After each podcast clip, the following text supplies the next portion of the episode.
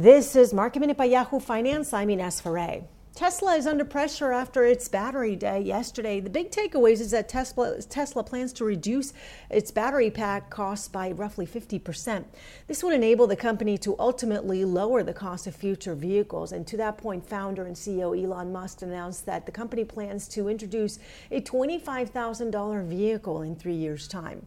The stock is down, though, as many were expecting a million mile battery announcement. This is a battery that over its lifetime lasts a million miles.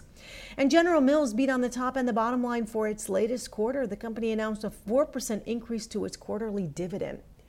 Nike is soaring today after beating on the top and the bottom line for its latest quarter, with digital sales growing a whopping 82%. For more market minute news, head to yahoofinance.com.